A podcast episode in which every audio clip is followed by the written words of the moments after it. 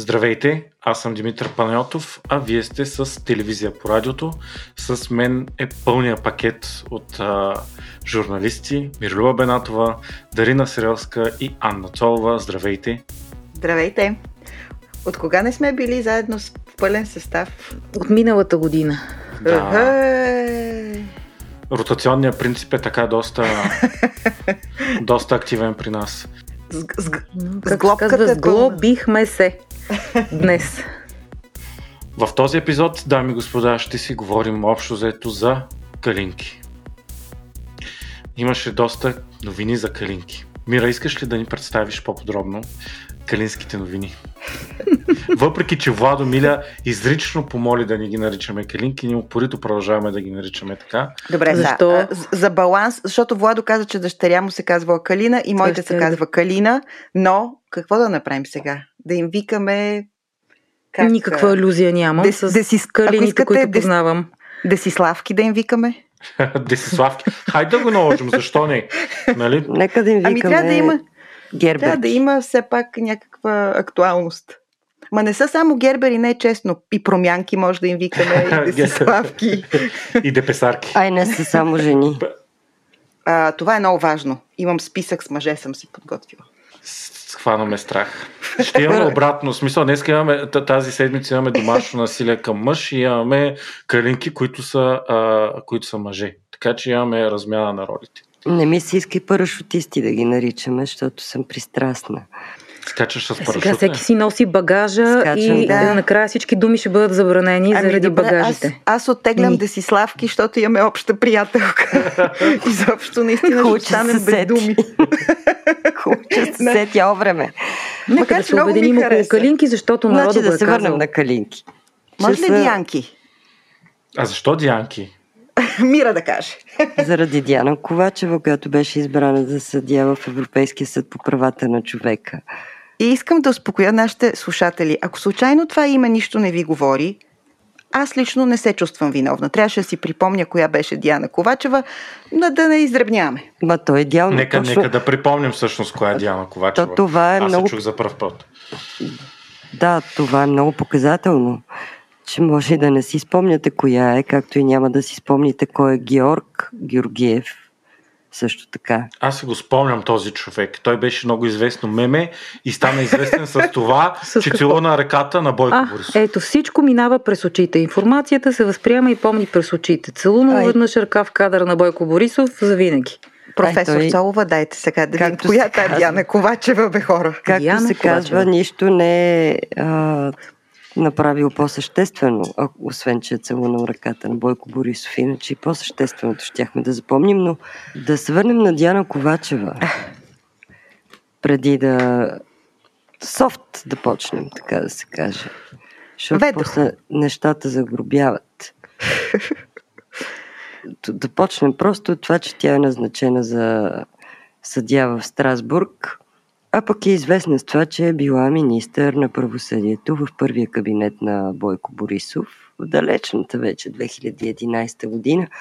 В Вестник Капитал Полина Пълнова и Мирела Веселинова. Мирела, между другото, отразява съдебните новини от много години.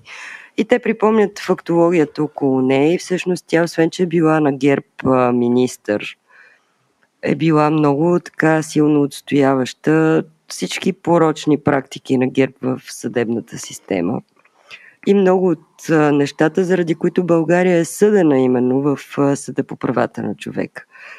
И ГЕРБ са си праща там човек, който да парира доколкото това е възможно присъди срещу България.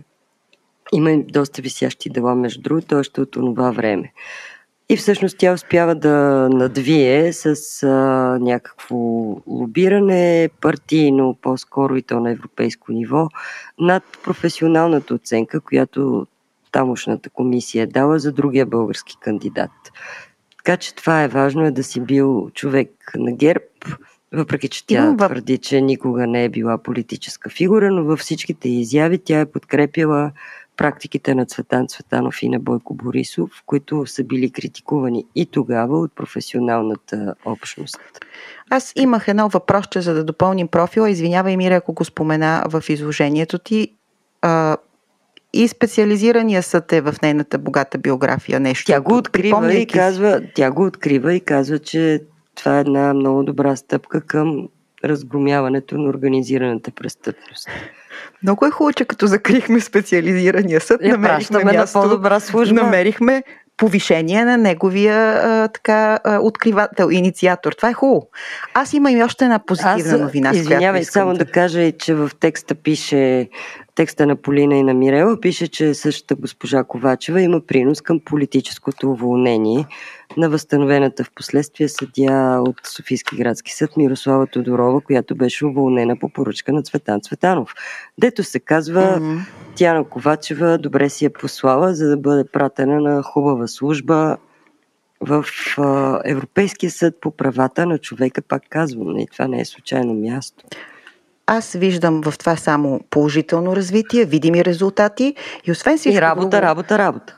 Работа, която дава видими резултати. Освен всичко друго, нека да бъдем оптимисти за начало. А, като ви казаха, че промяната продължава, ние викаме, не, няма никаква промяна. Аз пък виждам промяна. Положителна. А, значи, за Румяна тях. Желева. Не, не, Румяна Желева, помните ли?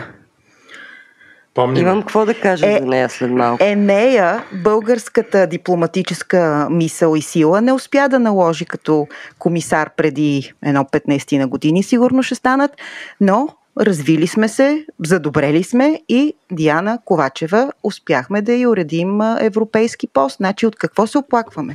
Също се отнася Аз... за Георг Георгиев, който е избран за вице-президент на Парламентарната асамблея на съвета на Европа, по-известно като ПАСЕ а, онзи ден. И това е станало след гласуване на парламентаристи от всички страни членки в асамблеята. Той е казал, че го приема с голяма гордост и отговорност и ще продължи нашата работа по утвърждаване на България в контекста на широката европейска политика и така нататък. Кухи думи. Та този същия Георги Георгиев, който целуна ръката на Бойко Борисов и след това без никакъв опит стана заместник министър на външните работи, продължава своя път. Добре, може ли да ви предизвикам с една еретична мисъл? Може ли проблема да е в нас, бе хора? Може. Защото аз виждам само хора, които нямат проблем с това нещо. И тук сме някакво наистина много вече ма, малцинство в малцинството маргинализирано, което викаме е, проблем. Ма, извиняйте, може ли да си признаем честно, че проблема всъщност мен и 10 човека, които виждат някакви все негативното търсим начин. И аз ще да се включа с негативно, извинявам се. Опитвам се, обаче ще го кажа с позитивен тон, усмихната. И ще прозвучи по различен начин. Понеже Мира цитира публикациите на Полина Пълнова и Мирела преди Василинова. малко. Да. А, има и контрапубликация, разбира се, в Епицентър. Тази седмица този сайт, станал преди години известен, че официално обяви тарифи за журналистически материали, за интервюта, за анализи, бяха си публикувани официално на сайта. Излезе с контрапубликация, която контрапубликация пък хулеше другия кандидат, този, който беше изтъкнат като по-професионалния в публикациите на Полина и Мирела. Съдята от Софийски градски съд, ако не се лъжа, затворих сега дописката да видя как се казваше. Която, Само е да минала, кажа, че това, която че... е минала през че... абсолютно всички професионални преценки тук и там и е била по по-добре оценена и всъщност българската кандидатура е единствената, която не се съобразява с професионалните оценки. Галя Вълкова се казва тази другата да. кандидатка. Да, но в крайна сметка, за да продължим с позитивизма, а, да изтъкнем, че публикацията на Полина и Мирела е подписана с а, имената на тези журналисти, които винаги застават с имената си за текстовете, тезите и разкритията си. А публикацията в Епицентър е анонимна както и една друга публикация в Епицентър, която може би ще цитира малко по-късно, за да може да си изясним хубаво картинката в медийния пейзаж. На мен да, ми се иска да как се отразява. Да. Може да, само да кажа ли нещо, Дарина, кажи. Да, аз исках, моята е странична вметка, но смятам, че е честно, защото това, че Епицентър са си публикували тарифите преди време, далеч не ги прави единствената медия, която има тарифи. Така, а, така е. Така че исках просто да го вметна в името на така фактологията. Даже Е, но- доста, доста медии имат тарифи онлайн. Аз съм виждал и включително на медии, които уж са от нашите, без да споменавам конкретни имена. Но преди избори масово се Не само преди избори. Не, не, не, това вече е друга тема. А, те имаха, да, Да се- да кажем, смелостта официално да си обявят в началото на появата на този сайт тарифите, нещо, което беше обект на критика тогава, а това, че има много медии, които не просто са тарифирани, а, да, даже предполагам, че журналистите не получават нищо допълнително, а просто ръководството на тези медии определят какво да присъства и какво да не присъства в дневния ред на съответната медия. Вече е една друга тема, по която много сме говорили. Ако искате, може На мен ми да се иска да кажа нещо за тази съдийка Галя Вълкова, която не стана съдия в Европейския съд за правата на човека. А, интересно е какво казва за нея бившия български съдия в Страсбург Здравка Калайджиева, която е цитирана в статията на Капитал. Тя казва, че а, уменията на професионалния съдия да анализира, намира правилния баланс между обществени интерес и правата на конкретното лице са от огромно значение и че именно тази съди, съдийка Галя Вълкова е от малкото български съдии, които познават Европейския съд и не, не, неговите стандарти и ги прилагат в ежедневната си практика на съдии на национално равнище. Такъв съдя не изпращаме в чужбина който би бил адекватен на работата, която трябва да върши. Не изпращаме такива хора. Тази вечер, понеже записваме в четвъртък, в а, 8.30 вечерта е в момента някъде, случайно ухото ми чу, не съм изгледала цялото интервю, утре сутринта ще го пуснат по BTV в новините, се появи интервю с Диана Ковачева, беше питана Политическо ли е вашия избор политически ли е или там вашето назначение политическо ли е? и а, тя обясни, а, че винаги се е включвала в различни екипи като експерт, включително и като министър на правосъдието. Но от този период, да, има една знакова снимка, която прехвърча в интернет. Диана Ковачева и отпред а, някаква брошурка на бюрото и с лика на Бойко Борисов. В първия кабинет на Бойко Борисов мисля, че това беше типично по бюрата на всички министри да седи неговия портрет. Но да, тя не само с снимката, но и с действията си е била абсолютно лоялна на политиката на ГЕРБ по отношение на съдебната система. И тук що, нали, ние ще го качим този линк. Има много ясно. Ама ето, ето само да изяви. кажа, Бойко Борисов е като един истински кръстник, както се го представяха в началото, и лоялните, вече виждаме 20 години почти, лоялните до него биват награждавани. Нело- Нелоялните екзекутирани. биват пращани в. Конституционния съд. Да Обаче имаме тая така? екзекуция. Човека си държи на принципите, морален човек.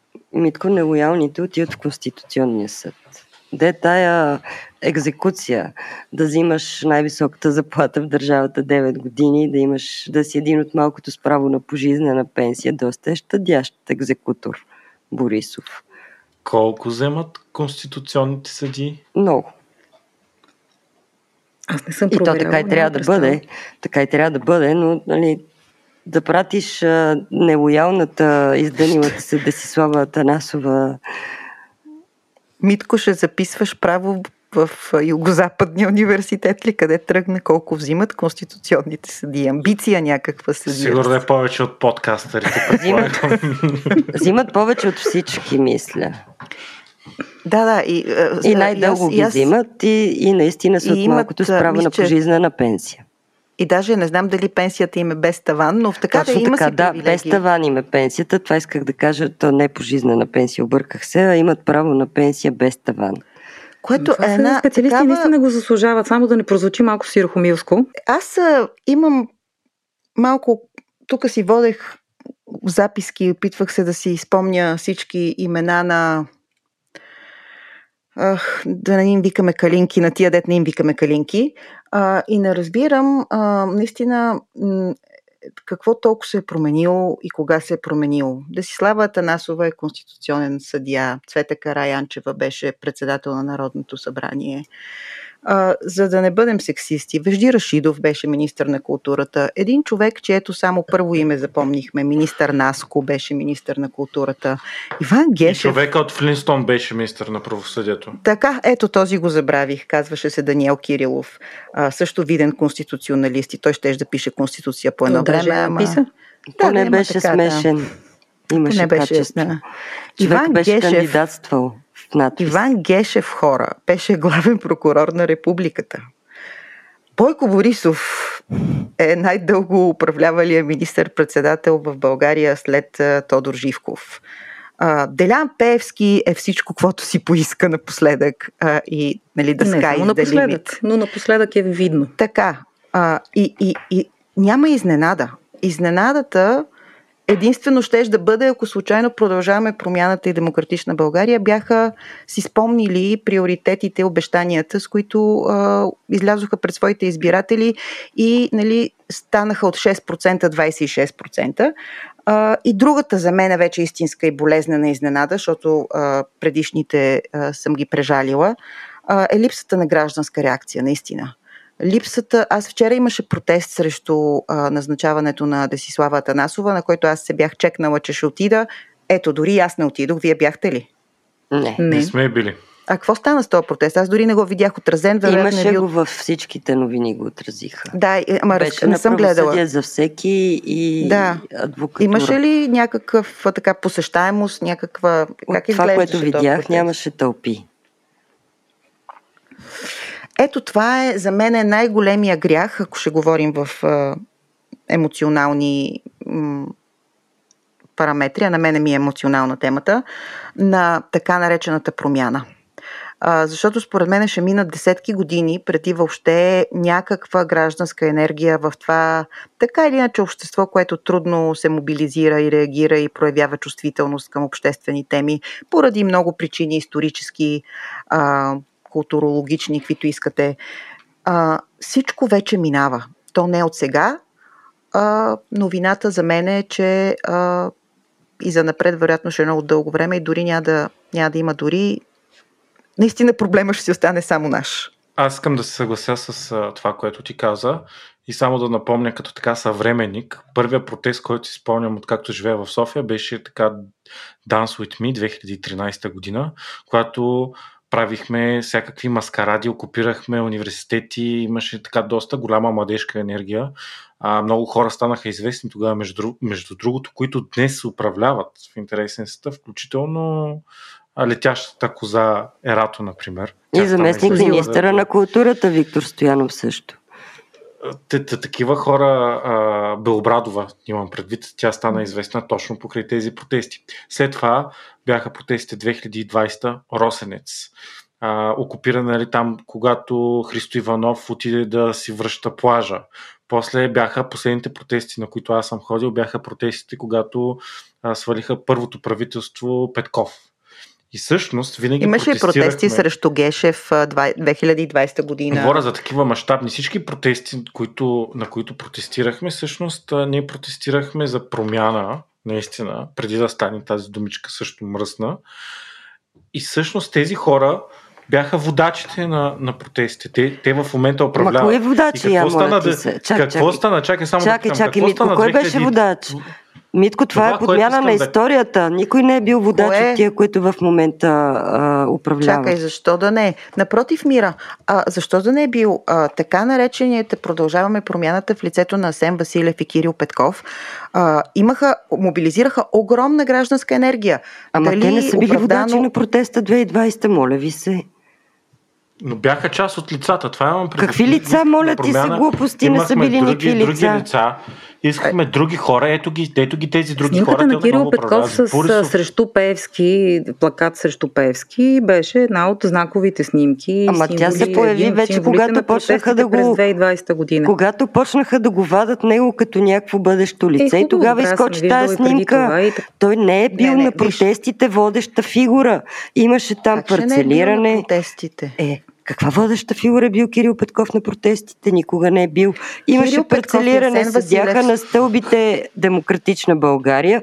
От другата страна седеше Възраждане на фонтана, седяха хората на президента и разни бивши И генерали и Демократична така България също бяха там, Ма, Ки- обаче. да, ма И Кирил Петков, какъв е? Никакъв го няма. Кирил, ще, ще ти кажа защо Водач. го споменавам. Кирил Петков, Кирил Петков и Асен Василев, каквито и да са, са хората, които направиха а, демократичната, а, либерална, така, градска идея а, за антистатукво, чрез антистатукво говоренето си а, да, да стане от 6% до 26%. Да, Това Но не е на протестите, когато и да е било. Румен Радев ги назначи за служебни министри. Но Няма преди нищо това, общо с Христо, протестите. кой започна големите протести 2020? Христо Иванов и Росенец. Демократично България С с Росенец. влизането, и влизането Те- на прокуратурата идеята ми е, че това, което аз исках да кажа. Е, че Добре, всички да. хора, които отиват и протестират, т.е. голяма част, да кажа, от хората, които отиват и протестират в София, се идентифицираха с партии като Демократична България първо, после припознаха Продължаваме промяната. Сега какво стана? Те управляват със същите хора, Именно. срещу които всички ние протестирахме. Това, това е факт. И, и проблема моя с това е, нали, като ми казват, ама какво да направят с 63 депутати? Ама те обикновено се крепяха на границата между 6 и 10, допреди да успеят да мобилизират тази гражданска Даже енергия 10, и да увлекат в много добри времена. депутати имам предвид, не процента. Нали? Да, Една да. така А, полупър, депутати, така, да. аха, на границата на парламентарна група. Преди да успеят точно с това принципно, ценностно, а, проевропейско, демократично, нали, за законност да, да, да, да, да, да съберат енергията на хората, които наистина виждат дефицит на това нещо. И, и, и, и най-големия мой проблем с това е, че тук ще са едни години, години, години, в които ние се връщаме в такова смразяващо стъстукво, според мен, е, защото кой е този лидер, коя ще е тази идея, след това подигравка, която се случи, а, която ще може да увлече отново някаква гражданска енергия. Виждате ли как, как, ще се, да знам, как ще се пре, пре, преформатира а, антистатуквото, защото ПП и ДБ за мен вече със статуквото. Ами ще стане не като знам. пораснат вашите деца, моите племенници и ще дойде тяхната 2013 година, на която те, на тях ще има за Пускай. първи път. Делян Пускайте Пеевски, песента. ще, Делян Пеевски ще е успешен човек в леко напреднала възраст. Тогава. Не, винаги ще има Делян Певски. Винаги ще има някой Делян Певски, който ще бъде фитила, запаления фитил за следващото поколение. Така че нищо фатално няма. Света ще продължи, живота също и ще си дойдат нещата на мястото. Само да не прозвучи това, което казваме, е, че е някаква атака срещу гражданското общество, което си стои заспало и по никакъв начин не реагира на множеството неща, на които може да се реагира. А, като човек, който е така преработил тази информация да не съдя, да не посочвам с пръст, да не се сърди на едно множество от хора, трябва да ви кажа, че пък тия хора, а, и вие и аз общуваме всеки ден с различни хора, от, с различни професии, от различни бизнеси. Тези хора, оказва се, нямат и физическото време да проследят в цялост всичко, което се случва. Ако се информират, те се информират от време на време, гледат някоя телевизия, някой сутрешен блок, където всички тези неща съвсем не са представени по начина по който ние си ги говорим тук. Те са представени като нещо даже положително. И всичко е наред. Така че аз пак ще се върна към ролята на медиите за това да отварят очите на хората, защото никой не е длъжен да се превръща в разследващ журналист и да проследява всички взаимоотношения, колаборации, да проследява всеки факт, да го слага в контекста на преди 5 години, на преди 10 години, за да може да си отговори на много въпроси. Аз тук имам различно мнение. Смятам, че в момента пасивността, а, пасивни в момента са онези, които преди бяха най-активната част от това общество. Те не са много хора. Във всяко едно общество, по принцип, най-активното ядро са едно сравнително младсинство. Това младсинство в момента е притихнало, защото вие знаете дебата, който върви, нали? Дайте да им дадем шанс, големите цели, глобалните проблеми. Истината е, че има едно такова срещу нашите не се рита. Има го това. Има го сред демократичната, а, а, едно време а, иронично наричана умно-красива общност, сега си викам пробогрешка. Е, не са, може би, сред партийни функционери. Е аз ги срещам и, и ги чувам, и ги чета основно евроатлантическите ценности, а Радев по-добре ли, нали, тая мантра я знаем изобщо. Ма това не е мантра, аз го чувам от мои приятели, от хора, които уважавам, хора, с които сме били заедно на протести. Тоест не То само не е партийна мантра. Аз не, а не, аз не виждам в това да е само партийна мантра. Поне в моето обкръжение не съм срещала такива хора, но да, с, нямам така социологическа представителност. Всички, не, не, всички работим с анекдотични примери, но обикновено всеки си защитава неговите си, което е всъщност големия проблем. Липсата uh-huh. на обикновено критично мислене, което не значи злонамереност. И когато обикновеното критично мислене бива нарочено като злонамереност, нещата стават такива, каквито са. Добре, вече... Има едно обяснение, Митко, извинява, има едно обяснение, ако искат да го прочетат нашите слушатели, ако не са го учели, на Ицо Хазарта, той е препостнал а, анализ на ситуацията на очевидно функционер от тази общност ППДБ в, мисля, че преди седмица или може би 10 дни. Чето го едно дълго, обстоятелствено. Да, на моменти се съгласяваш, на моменти не се съгласяваш. Но има някакво обяснение. Защо това черното, дето го виждаме, трябва да го видим бяло? Аз продължавам да не го виждам бяло, даже нюанси не, не виждам вече. А мен там ме бяха тагнали. Бяха ме тагнали, бяха ме тагнали там да го чета mm. и да си взимам полука. И аз им написах, че е хубаво, че има хора, които дават толкова от времето и енергията си, за да обяснат как всичко е наред и то така си беше. И най-вероятно аз и още трима там, които бяхме тагнати да си вземем бележка, ще сме виновни следващия път на изборите, когато Демократична България продължаваме промяната, имат резултата, който ще имат. Естествено, върху мен се вхвърли а, демократичната вълна от плювни които получава абсолютно идентични и от а, другия край на спектъра. Просто в момента, в който боднеш и кажеш нещо, което не се харесва на конкретната аудитория, мога да ви кажа, че хейта е абсолютно еднакъв. А, така продължаваме напред след тази позитивна доза тъмнина. към най-коментираната тема тази седмица, която беше на пръв поглед едно битово убийство, но в същото време се разбра и, че обвиняемата като основен извършител на убийството е настоящ дипломат, пиш консул в Тайланд и човек, който е бил дълги години на, на втория шалон, така да го кажем, държавни позиции. Което отново провокира мисъл в нас, какви хора се назначават на такива позиции. И тук е и философския вече въпрос, трябва ли да а, правим разлика между професионалните качества и личния живот. Преди да стигнем до този философски въпрос, който е философски наистина, а, нека да си поговорим по-конкретно и може би нашите слушатели не всички са наясно с казуса, за който а, говорим. Всъщност става дума за едно убийство на един мъж на 44 години, който е задушен по данни на прокуратурата и полицията на този етап от своята тъща, която се казва Красимира Трифонова и съпругата си, от която има дете, Габриела. Това са, на този етап това се знае, смята се, че те двете са го майката по-активно Красимира Трифонова го удушила, другата, нейната дъщеря е помагала.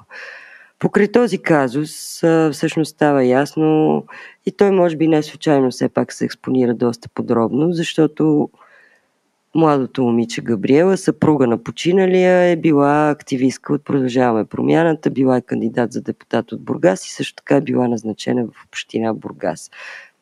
Завъртяла се на някакво ниво в Продължаваме промяната. Другото е, че другия мъж, който има дете от нея и претендира за бащинство, е бивш депутат от Продължаваме промяната. Това, което обаче не се казва, докато се експонира този случай в публичното пространство, е всъщност тази Красмира Трифонова дипломат, бивш консул в Тайланд, а, хора от външно министерство, с които аз си направих труда да поговоря по тази тема, какъв е случай на тази жена, ми разказаха, че тя е била доста близка, според някой, но не знам дали това е така със сигурност. Тя е била роднина на тази Румяна Желева, която Дарина спомена, която беше министър на външните работи по едно време. Също така първото правителство на ГЕРБ. Това недоразумение Румяна Желева, за което говорихме вече. Също така твърдат, че тази Красмира Трифонова имала много голяма протекция от един бивш заместник министър от, пак от ГЕРБ, който 2010 година е махнат, но 2019 отново е назначен. Тази Красмира Трифонова, всички казват отвъншно, че е неуравновесена, че никой няма никакво добро мнение за нея, че, че не е добър професионалист, но въпреки скандала в Тайланд, въпреки, че нейната жалба за сексуален турмоз срещу тогавашния посланник се оказва абсолютен донос, недоказан по никакъв начин, тя продължава до вчера да е в външно министерство, като последно е била назначена в дирекция външно-политическа координация и планиране. До вчера, когато е уволнена.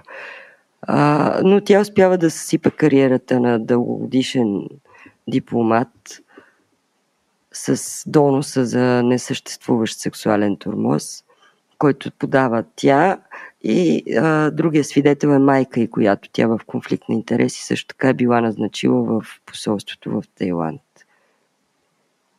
През всичките тия години никой не намира желание, сили и мотив да я уволни. От външно министерство смята, че тя е била свързана с службите. Има такава практика някой път дипломати да бъдат и да бъдат всъщност сътрудници на службите. Работила е доносник и е ползвана достатъчно добре, така че един дипломат с опит да бъде унищожен реално. И ако тя не беше заподозряна в убийство, защото не можем да кажем, че е убила човек, това не е доказано, но тя е заподозряна в тежко престъпление, можеше да изкара още до пенсия 20 на години във външно.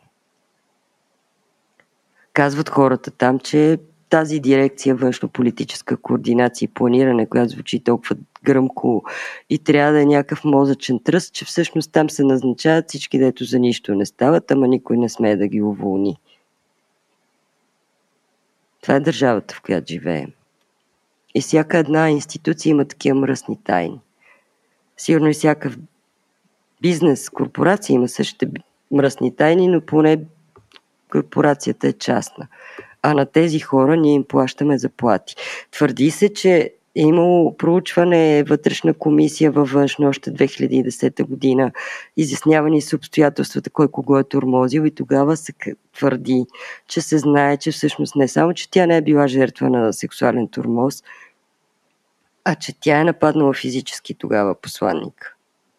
Което към тогава може би е звучало смешно, но към днешна дата хората казват добре, че поне е останал жив. И това са неща, които се замитат под килима в преки в преносния смисъл и продължаваме напред до където стигнем. И накрая стигаме до гробищата. И да, некадърността убива. И да, не е смешно да се назначават такива хора и не само се насърчават, да се назначават, ами и да се насърчават. Техните кариери са вечни. Да. Hello Darkness, my old friend. Да. И, и аз дори е, наистина не знам какъв е прехода от тук, защото... Мира ти не остави и дори нас безмолвни този път. А, след думите на Мира и честото споменаване на думичката тъмнина от Митко, аз предлагам да преминем към поредната порция изяви на Делян Певски, където също беше спомената тази думичка в съвсем различен контекст. Тъмната стайчка в президентството, подхваната и от медии и сайтове, които суфлират на Певски и компания. И може би да добавим и думите на бившия вътрешен министр и все още депутат от ПП Бойко Рашков, който впрочем е единствения от парламентарната група на ПП и ДБ, който е някаква контра на всички е, процеси и действия на неговите колеги. Така че ако искате да чуем Бойко Рашков, Делян Певски и после ще коментираме. Супер, пускам малко Бойко Рашков и Делян Певски да ни повдигнат настроението. Понеже Ахмед Доган има така авторитета на политик, е, умерен, в смисъл такъв, който бавно взема решение, но ги обмисля предварително. Лично аз така приятелски искам да му кажа да внимава много какво решение ще вземе в тази връзка. И още по, ако може, малко да, така да, го, да спре господин Пеевски в това разиграване на целия парламент, днеска веднага, утре и така нататък. Това не е. Народното събрание трябва да работи много внимателно, да обсъжда задълбочено всеки един въпрос, и едва тогава да взема решение. Миналата седмица Касим Дал каза в това студио, че Доган и Певски са едно. Тоест, ако вие виждате в Певски това поведение, съдейки от мнението на господин Дал, т.е. това поведение очевидно не е се диктува от Доган ли? Или, или поне той е съгласен Аз това не, мога, това не мога да го повярвам просто. И в момента, когато Ахмед Доган е поел оперативното ръководство на ДПС, до тяхната конференция, февруари или март ли беше там, мисля, че март някъде, аз мисля, че той е пълноправният председател на Движението за права и свободи, независимо, че го наричат почетен. Така че от него зависи много в е, ДПС, включително и това дребно нещо, да направи така, че Народното събрание в България, 49-то, пак ще го кажа за трети път, да не го превръщат в някаква бърза помощ или пожарна команда без пожар. Господин Рашков най-малко има да коментира, защото ерата на Рашков е на един мракопесен министър на МВР, който влачеше хора и ги извличаше от къщите. Не искам да го коментирам, той има много въпроси да отговаря които не знам защо вие не ги задавате, какво стана с неговия градинар и какво се случи с тези разследвания. Мисля, че трябва да почнете да задавате въпроси към българската прокуратура, какво става с тези разследвания. Искаме информация просто. А какво значи? И ще зададем въпроси за това на нещо. На кого? На господин Сарафов ли? Да, на господин Сарафов и към службите ще изпратиме запитвания, но ще ви го оповеста допълнително. Почваме да питаме по всички въпроси. Всичко трябва да е пред очите на хората. Тъмнината ще свърши. Точно ще има светлина, както казваше е, едно бал-бал. Кой е той? Не го казах кой е цирковото куче. Повече няма да го коментирам. Проверете си емисиите на телевизията. Искам да видим къде чухме имената на Копринков и Сотирушев. BTV също. Вижте и вашата емисия. Гледах я специално. Надявам се да не потрувате касиерите, защото те първо ще има новини за касиерите и ще питаме какво се случва с тях. Казах ви, че има институция, тъмна институция, пълна с кеш която в момента иска да се даде политически проект на базата на разграбването две години на държавата. Едноличното диктаторско управление на а, Чирковото куче на Корнелия Нима. Благодаря ви. Добре, че е Пеевски да внесе малко светлина в мрака, който включително ние разпространяваме, дами. И метафора до метафора. Бао-бао. Това му е най-новото. Бао-бао. Без Няма неговото. нищо лошо, че има говорен Ага. дефект. Това да му е проблема. Защото не му се разбира хубавата метафора. Цирковото куче на Корнелия Нинова. Бао-бао, казва той.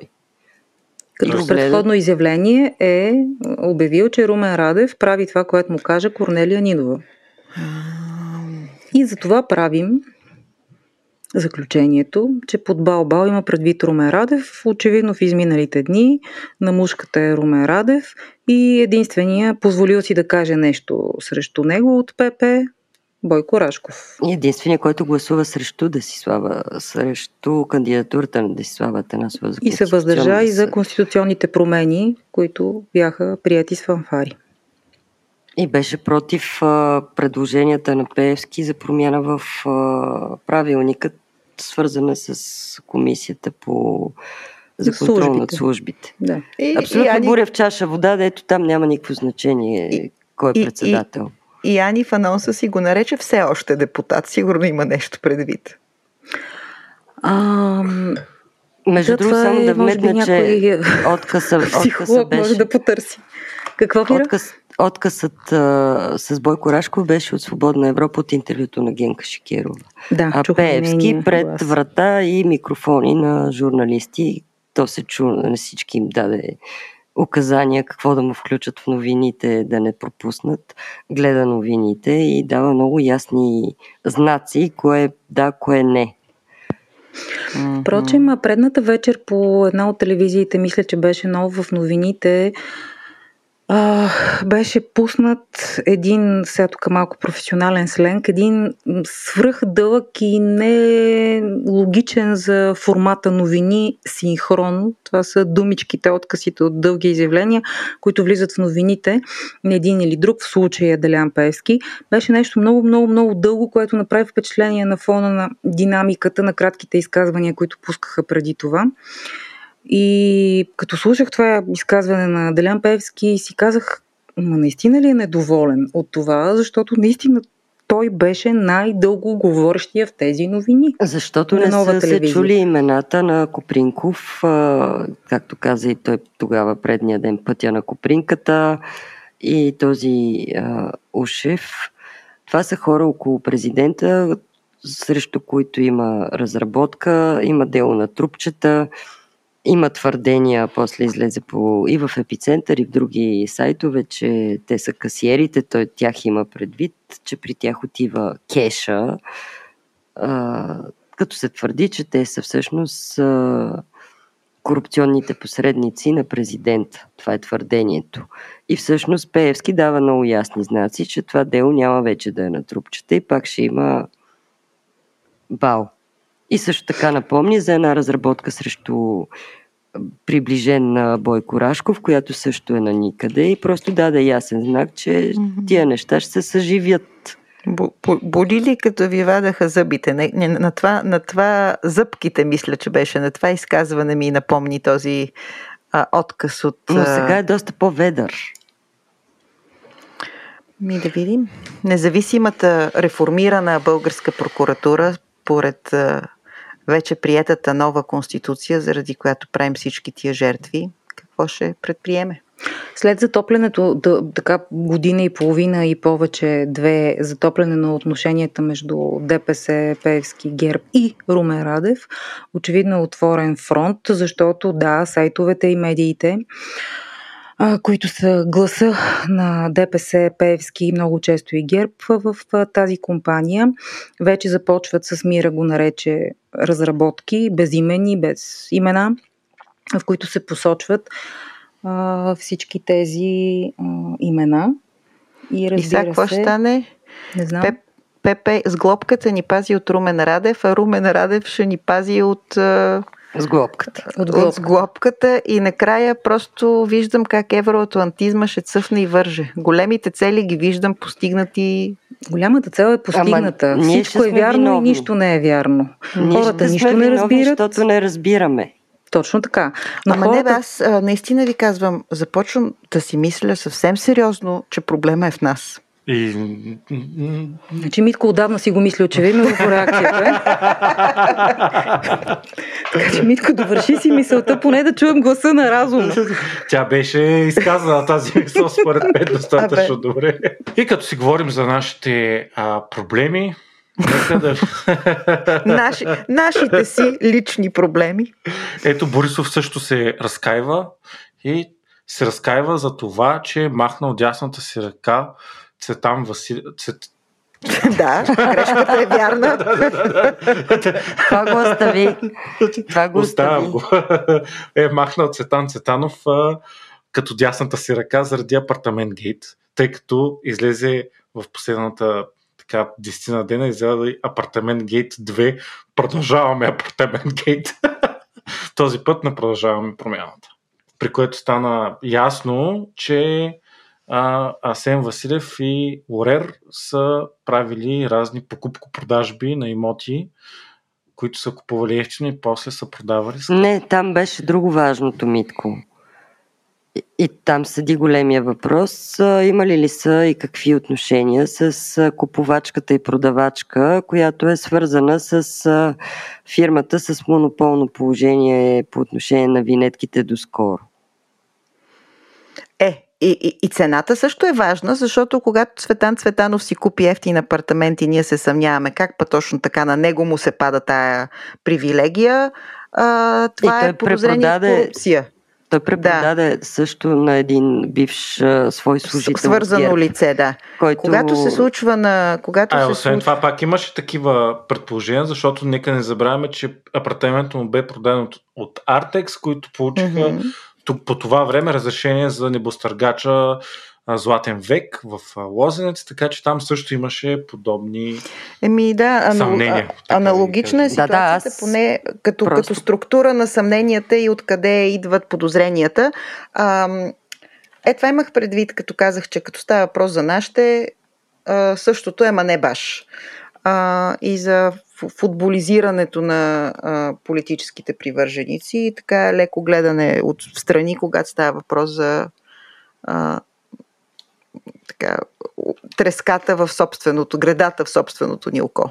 Е, Борисов, това беше неговия вопъл тогава всъщност, че въпреки, че той си измисли, но се накара на журналистите тогава. Вие, като беше за Цветанов, помните ли колко живи връзки правихте пред апартамента му и как от сутрин до вечер? Това е абсолютна лъжа, не е било така. Изобщо Абсолютно. никой не отразяваше тая тема и аз си спомням как в нюзрума на нова телевизия Съкън никой не искаше да отиде в парламента да пита Цветанов каквото и да било по разследването на Полина Пълнова тогава в Свободна Европа. Отидох аз в Ей, парламента да Прокопс. питам Цветанов дали е имал... Прокопса, като отиде и като ти потръгна. Е, Изобщо не съжалявам, пак бих отишла. А, но аз отидох и, и го питах и Цветанов беше изумен как в момента, в който аз го питам за тия апартаменти и как така телепатично ли се разбраха с а, неговия бивш служител и други такива въпроси, той беше шокиран от това, че аз не приемам неговия първи безмислен отговор, а му задавам допълнителни въпроси. Той беше в шок. Толкова Еми, голямо е отразяване. Вече, да. Не, той ме Е, явно, та, явно, забравил. тази, явно тази жива връзка е да. изстрадал дълбоко Бойко Явно- Борисов и му се е сторила като да се случва непрекъснато. Нямаше такова нещо изобщо. Никакви такива живи връзки до безкрай. Нямаше да не говорим, че тогавашният шеф на а, нюзрума в нова телевизия Даниел Чипев си спомням, че аз исках да отида пак на други или по-другия ден да търся, да продължавам да търся този бивш служител от ГЕРБ, който към ония момент работеше в РВД, може още да работи там. Другото такова място за абсолютно. хора. Другия склад, склад кадри. Други... И, и си спомням, че Даниел Чипев тогава истеризира. Бяха много хора свидетели на тази планьорка, вътрешна оперативка, редакционна. Тропна с крак и каза, аз няма ставам заложник на Миролюба Бенатова, тръгна си и така ми забрани да хода, защото щял да стане мой заложник. Та толкова за Да, живите да. връзки. В изобилията Борисов ли се да обиди. довършим? Само Ма нека да, да довършим тази вътрешно-ведомствена история, защото е важно за публиката. След, малко след тази размяна, на която а, ние не сме присъствали, но имаме свидетелски показания, а, потвърдени от няколко източника, Миролюба Бенатова стана шофьор на такси, а Даниел Чипев беше повишен от шеф на новините в нова телевизия до заместник шеф на новините в БНТ. И си е все още там. И той заложник на Миролюба Бенатова няма да става човека. И както казваш, ти проблема си е в нас. Аз Проблема защо, си е само наш. Защо Аз само толкова? това И тогава аз пък бях толкова доволна, защото се свързах с Мирянова по телефона, я записах и оттам излезе страхотния лав, че всъщност Цветанов е оценил архитектурния подход на Мирянов младши и енергийната защита с а, 91-и псалм на сградата. И че всъщност тя, те имат право да, да преценят да му продадат ефтино. И тя тогава самата призна, едно към едно си го каза, че са му продали на 500 евро на квадрат, защото така си решили. Защото е ценител. Защото е ценител Цветанов и аз не се отказвам никога за нищо на света от този репортаж. А, но, май ти но беше един от Борисов- последните в нова телевизия. Да, да, да, да, точно така. Но а, Борисов сега се жалва и всъщност казва, че щом като не отразяват а, така медиите скандал около Рери Асен Василев, той пък съжалява, че си е махнал, както казва той, деца вика, дясната ръка си махнах и за какво? А, еми няма вече кой да иде там да ги пита. Това е положението. Няма хора. Но пък а, репортер на ПИК отиде да пита Кирил Петков в Гранд Хотел София в лобито на В неговата лобито, в среща лоби с Чичо. Спас. където се оказва, че Спас Русев и Кирил Петков си хортуват и пият кафе. Не беше акцентирано върху това какво правят тези двама души един до друг. И за какво Изобщо никъде не се появи. Защото е пик, защото е жълта медия.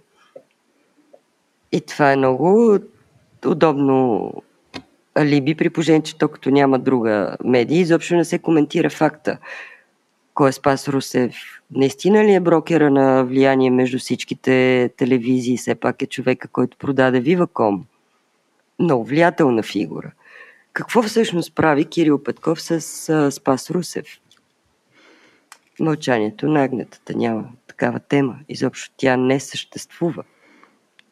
Както не съществуваше и неприкосновеността на личния живот. Веднага ще подам а, така привидно, добре звучаща, а, журналистически издържана, етично, почти така, почти като истинска мога да прозвучи тази теза. Виждам я просто как ще... Да, Е, добре да е, обаче беше да интересно се как се попита. изсули. Знаеш как си, който го е гледал е видял, нали? не е лошо да го видите, нищо, че се гносите. Как се изсули Кирил Петков от тая среща. Спас Русев се правеше дълго време, че нещо си цъка по телефона, накрая той си взе трето и той се изнесе.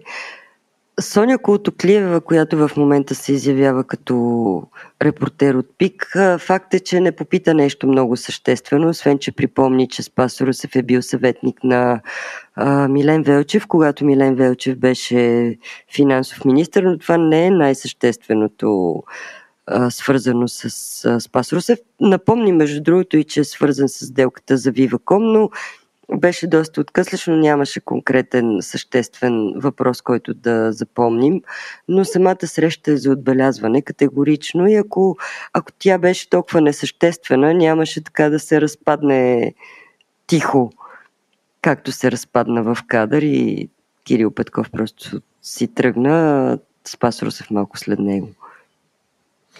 Но това аз да попитам все пак, голям проблем ли е? Защото Спас Русев одобрител от лошите нали, схеми, корупции. То няма добри лоши. интереси. И, идеята ми е толкова ли е лошо? Очевидно, че Спас Русев е важен човек в а, тази държава. А, Киро Петков е важен политик в тази държава. Защо да не си говорят? Киро Петков си говори редовно с Пеевски, с Борисов, Алексей Петров си говореше, че имаме свръзката между ГЕРБ и продължаваме промяната и така нататък. Защо тази среща е по-специална?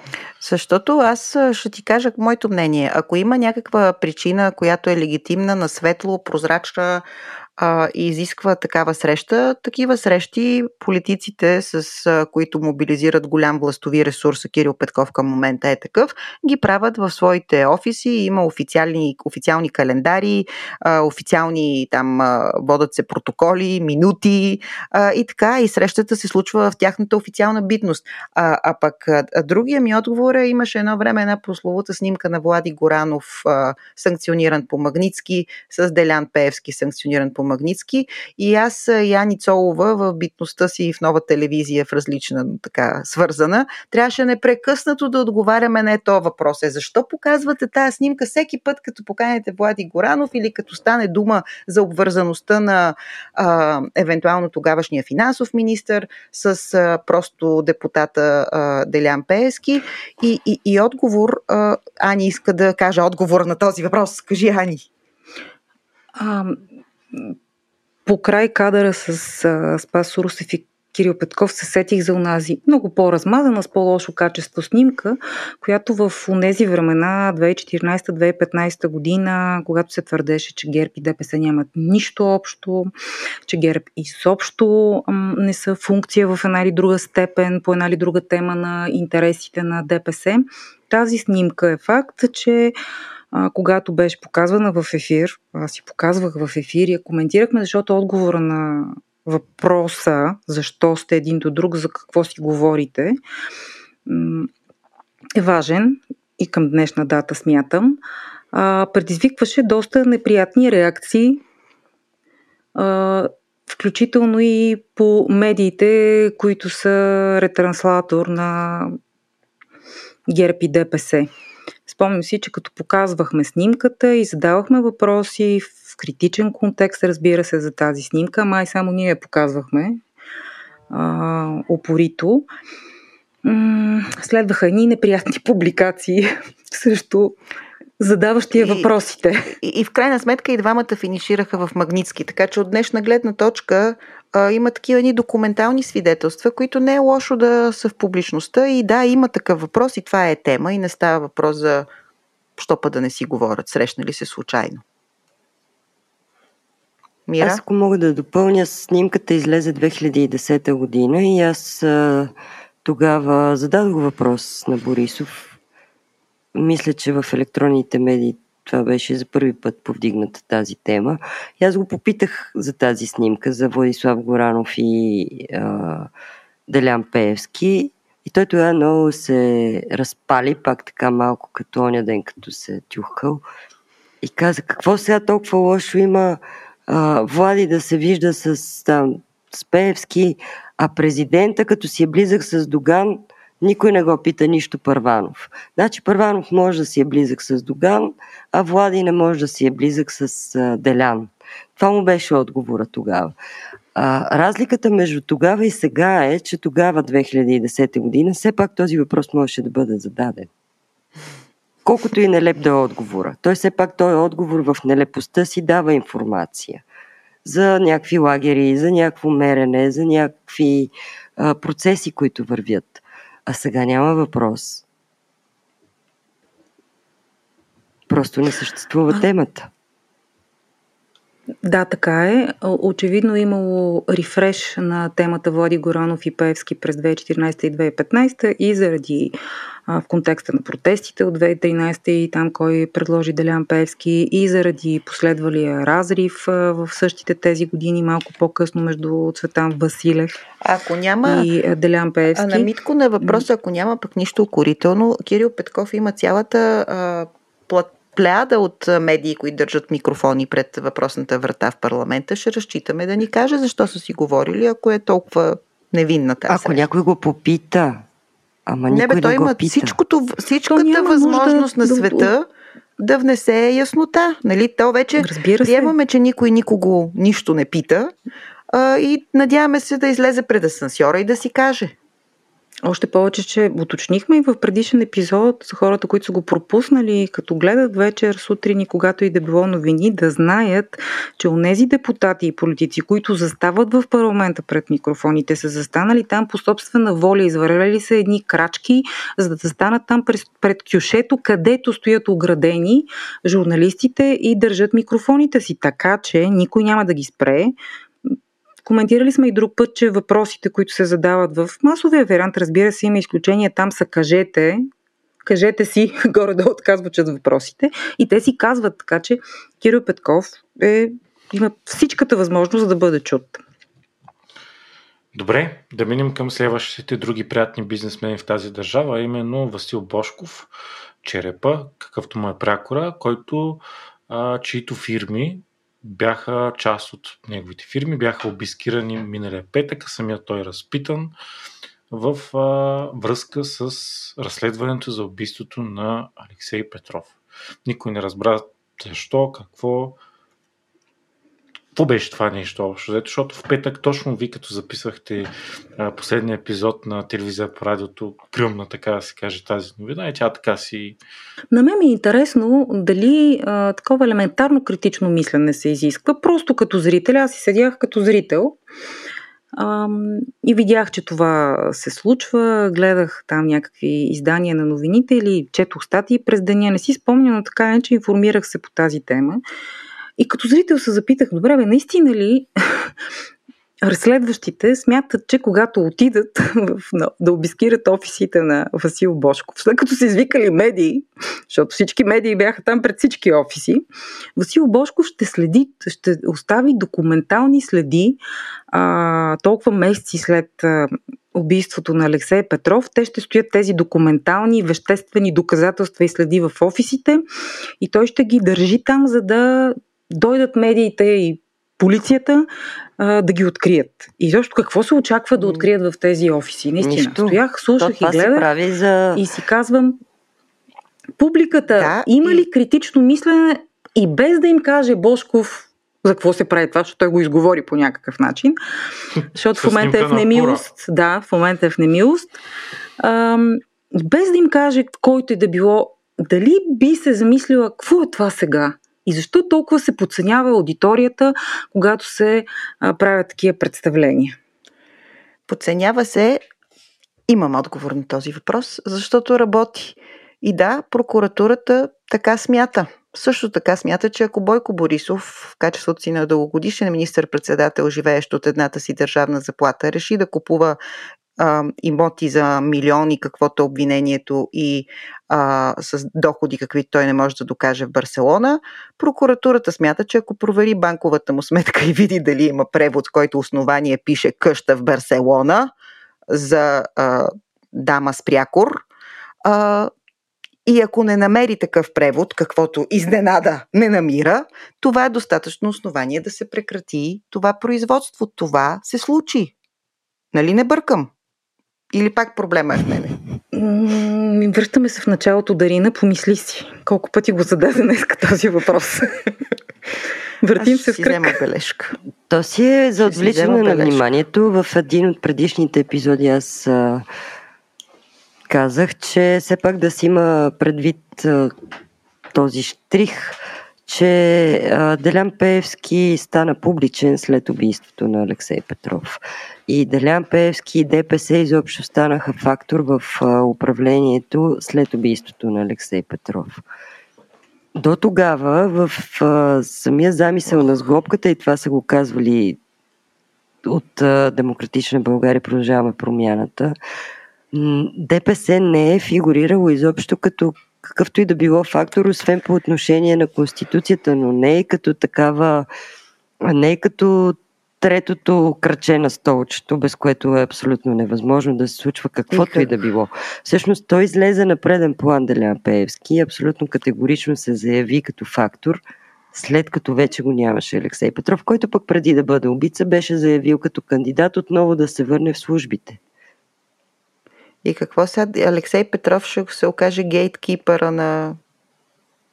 Не, просто а, сме говорили и друг път съм споменавала аз лично, че и за единия и за другия се твърди, че имат влияние в службите, но никога не са били от една страна. Имат ли са си свои си делби. Така да е, явно, явно по-добрия е победил.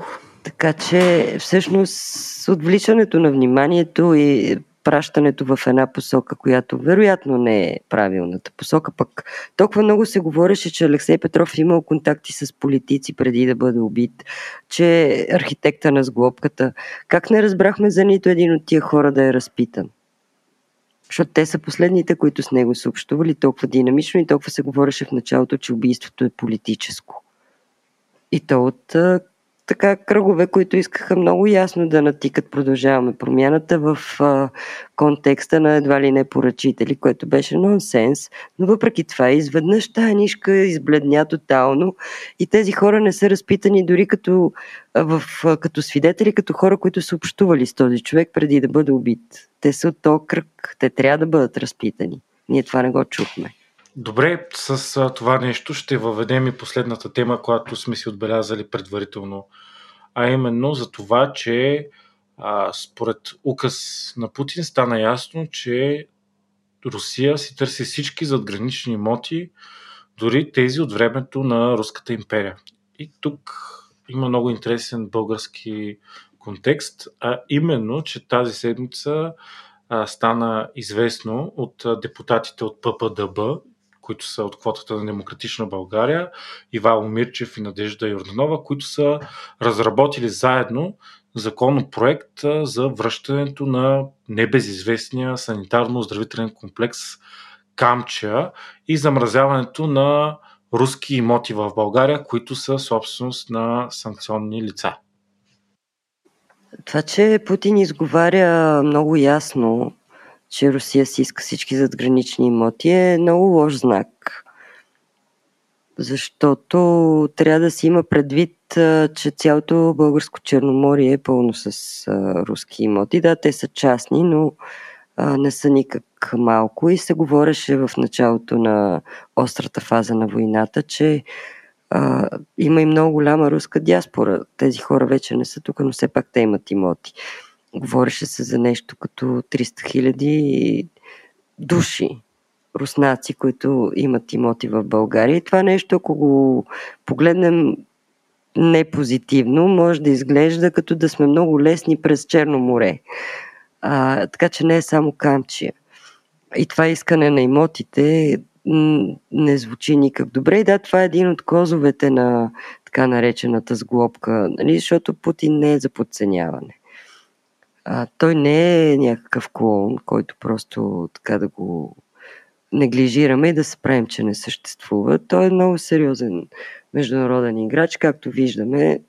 Случват се нещата и нещо като се каже, че ще се направи, някой път пушката гръмва. Интересно е защо до тук така наречената евроатлантическа сглобка всъщност не взима реални мерки по отношение на а, руските, не само имоти, изобщо руските интереси в България и руските пари. Не се взимат реални мерки и факт е, че този закон отлежава. Също така е хубаво да се припомни, че когато Генка Шикерова направи едно разследване преди месец, месец и половина в Свободна Европа, тя показа, освен на руската църква, която беше повода, още няколко много значими имота, включително и в чашката на Язовир Искър. Някакъв а, обитаван от такъв превзет от, а, още от времето на СССР имот. Те си седат в нищото. Оказва се, че има неуредици и с документацията, но също така биват владяни от а, руската държава. Ключови имоти. Тогава Делян Пеевски скочи и каза, че това е недопустимо.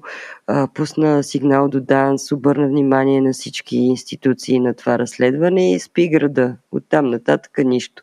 Буря в чаша вода. И всъщност това показва, че този така наречен евроатлантизъм е само на думи. По същество нищо в тази посока, наистина за ограничаване на руските интереси, които могат да се приемат като заплаха за националната сигурност, не се случва. Ами ето има напредък. Двама депутати са решили да активизират този закон и остава само да видим какво ще се случи. Ма какъв напредък? Да Той самият Делян Певски преди един месец звучеше като ей, сега ще приемаме тия неща, но всъщност това не е вярно.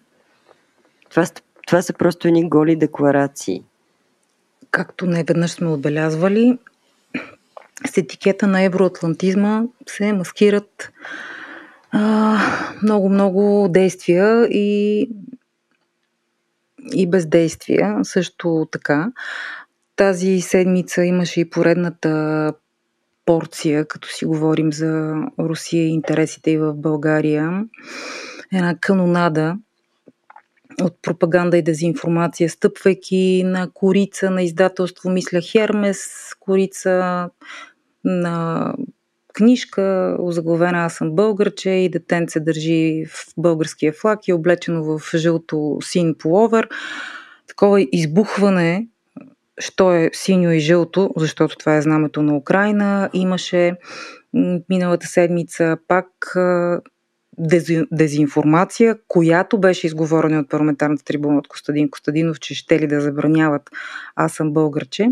И точно това е посоката на размисъл и аз виждам в мрежата, че хора, които не са от а, крайните привърженици, не са така крайно дезинформирани и също надават ухо на подобни излияния, които стъпват на категорична лъжа. Никой няма да забранява нищо. Ма сега, извиняй, ма то пък това са пълни глупости. Моли па някакви хора си използват а, а, а, разума. Са, това па с аз съм българче и с а, днеска някой написал, че ще забранят и високи сини планини, защото имало и златни равнини. Са, това, Ама ти, извиняйте, Дарина, ма, извинявайте, на... обаче това цялото Много нещо хваща декиш, то работи. Ами като хваща дикиш, са, извиняй, ние па не моли И на аз се сещам- се, ма глупав човек да му не, ма не, не, не всеки, а едно множество, а, което дълги, дълги години му обяснявано, че любовта към България минава през любовта а, към Русия.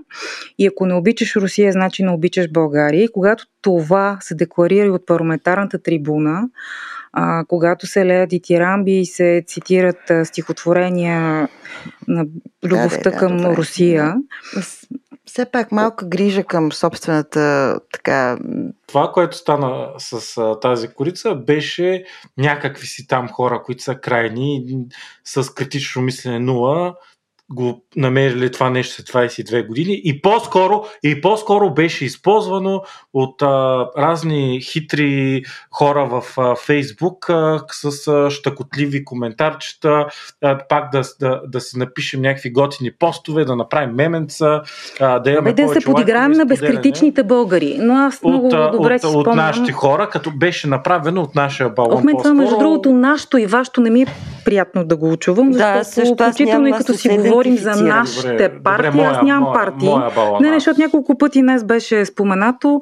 Аз нямам партии, никога не съм членувала в партия, никога не планирам да членувам в партия и може би да се върнем към а, ключовата реплика от днешната ни среща, може би проблема е в нас, може би проблема е в мен. Аз вечно търся нещо, вечно виждам нещо да критикувам. А, Защото това не е работата. Нашата работа е да се така или иначе, е, днес мисля, днес или с нощи гледах по National Geographic един документален филм за десте най-добри запомнящи се реклами, така обърнали обществено мнение. И на ном, под номер две беше една реклама на Apple на първия Macintosh. Това е първата реклама, направена от Ридли Скот, Скот между другото, много така харесвана и от Стив Джобс. Първата реклама, в която се рекламира нещо, което изобщо не се споменава и никога не се вижда като продукт. 84-та година се излъчва рекламата, когато за първ път в онзи западен свят хората вече имат възможност да имат достъп до лични персонални компютри. А, аналогия с 1984 на Оруел, наистина много интересно видео, не само за времето си, рекламиращо компютър, просто продукт. Аз се замислих какво съм правила аз 84 година и знаете ли какво се сетих? Сетих се, че подстройни бяха завели някъде в тези години да гледаме м- мумията, трупа на Георги Димитров в мавзолея. Спомням си ужаса, безсънните нощи, кошмарните нощи след това, когато ние под строй, от плевен с автобусчето, айде мили дечица, 9, 10, 11 годишни, елате тук да гледате а, това тяло. И то е култ към а, личността. И понеже всичко, за което си говорим в момента, една от линиите на тая пропаганда е носталгията по соца. Просто се сетих и го вмятам и смятам, че не са за подценяване подобни заигравки и търсене на поводи с корици, стихотворения и каквото се сетите, защото това стига до много хора, мултиплицира се и е факт, а, че много хора а, започват да вярват, че някой иска нещо да унищожи, някой иска нещо нас да ни разбие. Едни лоши хора искат да унищожат българите, изконните български ценности и ако сте гледали проучвания, имаше миналата година, в раз... може би година след началото на войната в Украина, едно проучване. Истината е, че доста българи или поне най-много от страните членки на Европейския съюз, българите са вярващи на подобна дезинформация и пропаганда. И аз мятам, че това не е за подценяване. Митко, съгласна съм, че в един определен балон това се превръща в обект за присмех. На мен това не ми е смешно. Опитвам се да кажа това. Не ми е смешно. Не са ми смешни всички меменца, не са ми смешни всички шегички, високи сини пълнини. Сега и това ли ще забраним, защото има и златно, и жълто, и синьо. Не ми е смешно, защото смятам, че това е симптом, защото много се смяхме. Значи толкова години се смяхме и си викахме, не бе, не, това не е възможно. Не е възможно да се вярва на това, не е възможно хората да повярват на това. Много неща станаха възможни и всичко е възможно и всичко е вярно и нищо не е вярно. И затова Певски ще ни спаси. Певски, както каза, тъмнината ще свърши. Аз имам проблем, а, когато а, слушам и нашите собствени анализи и по принцип е така, че си кажем, добре, да аз какво да направя? Аз като активен човек имам нужда нещо да мога да направя. Нищо не мога да направя а, по голяма част от а, нещата, които си изговорихме, но ако и вие се чудите и ви идваме малко в повече с а, така а, мрачните анализи, смятам реалистични и смятам, да, това ни е работата да бъдем а, критични, и това е дефицит в момента, така че приемете го като а, така как да кажа, ниша, която се опитваме да, да сме полезни.